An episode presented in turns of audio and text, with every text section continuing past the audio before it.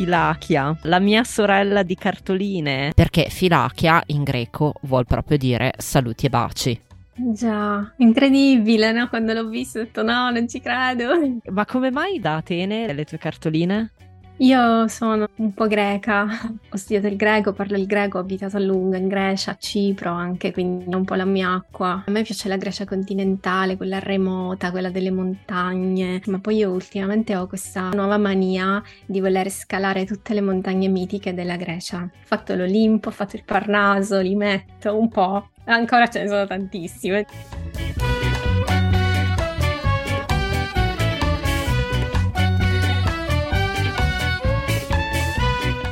State ascoltando Saluti e Baci, il podcast che vi manda le cartoline dai luoghi più belli del mondo.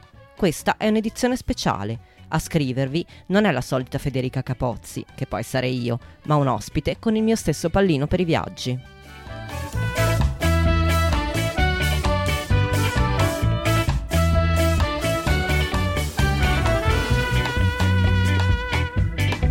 Da dove spediamo la cartolina oggi? Dal cimitero di Atene. Il primo cimitero o protonecrotafiotti non, diciamolo in greco, si chiama così perché effettivamente fu il primo ad essere costruito e non a caso è stato dichiarato monumento nazionale perché è un vero e proprio museo a cielo aperto e si trova dietro il tempio di Zeus Olimpio, che è un posto famosissimo, alla fine di via Anapausios, che significa eterno riposo, ma a differenza degli inquilini più famosi di questo quartiere, la zona del Metz si chiama così, è super vitale, pieno di localini dove bere un caffè, eh, ti siedi all'ombra degli alberi, ti fai l'aperitivo, è proprio molto bello il quartiere.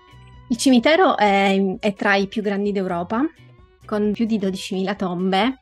Il modo migliore per godertelo è passeggiare tra i viali andando un po' a caso. Un po' perché il cimitero è tuttora sprovvisto di mappa, per qualche ragione non è valorizzato come sito turistico. Su Google Maps trovi alcune delle più importanti segnalate, di altre io ho parlato anche nel mio podcast, ma il bello secondo me è scoprirle trovandosele davanti all'improvviso. Per esempio, ti accorgi di essere arrivata nella sezione che ospita gli eroi della rivoluzione greca perché è un tripudio di bandiere bianche e azzurre, coccarde, con la parola Thanatos, cioè immortale, ricamata in oro, corone di fiori, una montagna di fiori. Ci sono nomi che in Grecia sono molto famosi, primi ministri, artisti, poeti, musicisti. Poi ci sono anche illustri sconosciuti come i Romeo e Giulietta di Atene. Si chiamavano Michalis Mimikos e Mary Weber. La loro fu una storia d'amore tragica finta con un doppio suicidio, come la migliore tradizione. Lei si lanciò dalla rupe dell'Acropoli e lui si sperò un colpo al cuore quando lo venne a sapere. In realtà fu frutto di un malinteso perché lei aveva mandato a lui un bigliettino per dargli appuntamento sull'Acropoli dove si vedevano eh, di consueto, ma lui era malato. Eh, non andò in caserma, lui era un medico militare, non ricevette il messaggio per tre giorni, lei disperata si suicidò e lui quando lo seppe si sperò un colpo al cuore, ora sono sepolti insieme sotto una lapide molto commovente con due cuori anatomici scolpiti sulla lapide. Ma tu la prima volta che ci sei andata in questo cimitero quando è stato? Me lo ricordo benissimo, era il 2013. Dovevo fare poco dopo l'esame di certificazione della lingua greca e contro ogni ragionevolezza avevo deciso di partire la settimana prima, me ne sono andata ad Atene con la scusa di fare pratica.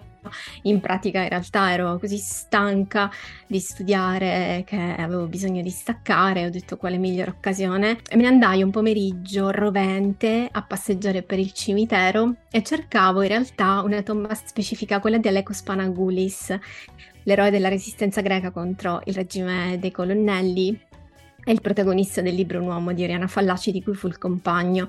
Quella prima volta non la trovai, ma poi ogni volta che ci torno, ci torno tutte le volte che vado da te, ne vado a salutarlo. Ed è una tomba molto commovente, un po' perché è defilata, messa un po' sotto i cespugli, eh, quasi nascosta, quando la vegetazione non è curata è quasi completamente coperta, però c'è quasi sempre un fiore, di solito una rosa rossa e dei bigliettini, moltissimi anche in italiano ci salutiamo con... Uh, io lo dico in italiano e tu lo dici in greco, quindi per me è saluti e baci. Filachia. Avete ascoltato Saluti e Baci, un podcast felicemente autoprodotto. Ringrazio la mia ospite Sara Mostaccio. giornalista e host del podcast Filachia Cartoline da Atene. Filachia si ascolta sulle app free e si trova su Instagram come Filachia Podcast. Le mie cartoline tornano a settembre, ma intanto godetevi l'edizione speciale. Se non l'avete ancora fatto, cliccate segui per non perdere gli aggiornamenti, datemi tante stelline e cercate saluti e baci su Instagram e Facebook.